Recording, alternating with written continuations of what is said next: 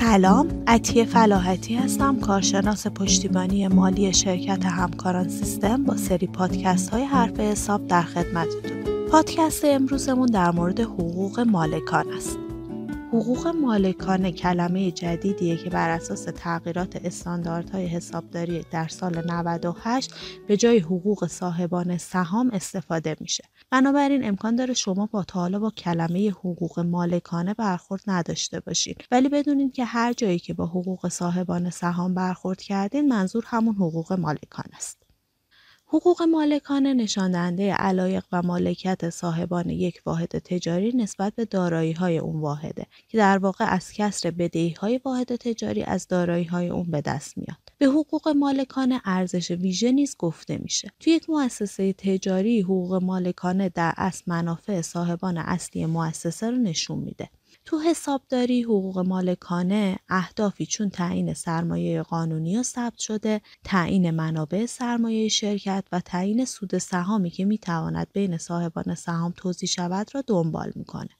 حقوق مالکانه از نظر گزارشدهی به نوع واحد تجاری بستگی داره. واحد تجاری از این لحاظ می‌تونیم به دو گروه کلی سهامی و غیر سهامی تقسیم کنیم. شرکت های تضامنی نمونه ای از شرکت های غیر سهامیه که حقوق مالکانه اونا معمولا به تفکیک شرکا ارائه میشه. مانند حساب سرمایه هر شریک در حقوق مالکانه ارائه میشه و سهم هر شریک از سود و زیان گذشته و برداشت در حساب جاری شرکا.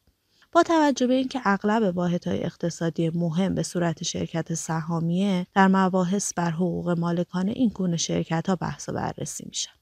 در شرکت های سهامی تفاوت بین دارایی ها و بدهی ها حقوق مالکانه نامیده میشه. در ترازنامه معمولا سعی بر اینه که حقوق مالکانه بر اساس منبع تأمین کننده تفکیک بشه.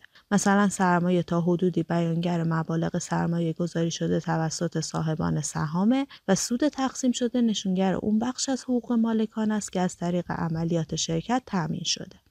اونچه که باعث تفکیک اجزای حقوق مالکانه میشه الزامات قانونی به خصوص قانون تجارت. طبق قانون تجارت مبلغ سرمایه قانونی شرکت و افزایش و کاهش آن دارای الزامات خاصیه. بنابراین باید به طور مجزا منعکس بشه.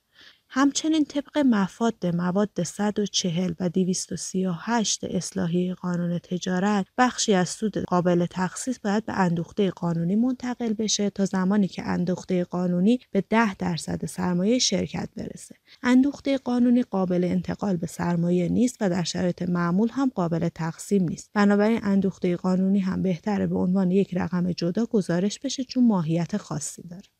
در کل حقوق مالکانه شامل اقلام زیره سرمایه قانونی، افزایش سرمایه، صرف سهام، اندوخته قانونی، سایر اندوخته ها، سود و زیان انباشته، سهام خزانه، مازاد تجدید ارزیابی موجودی ها.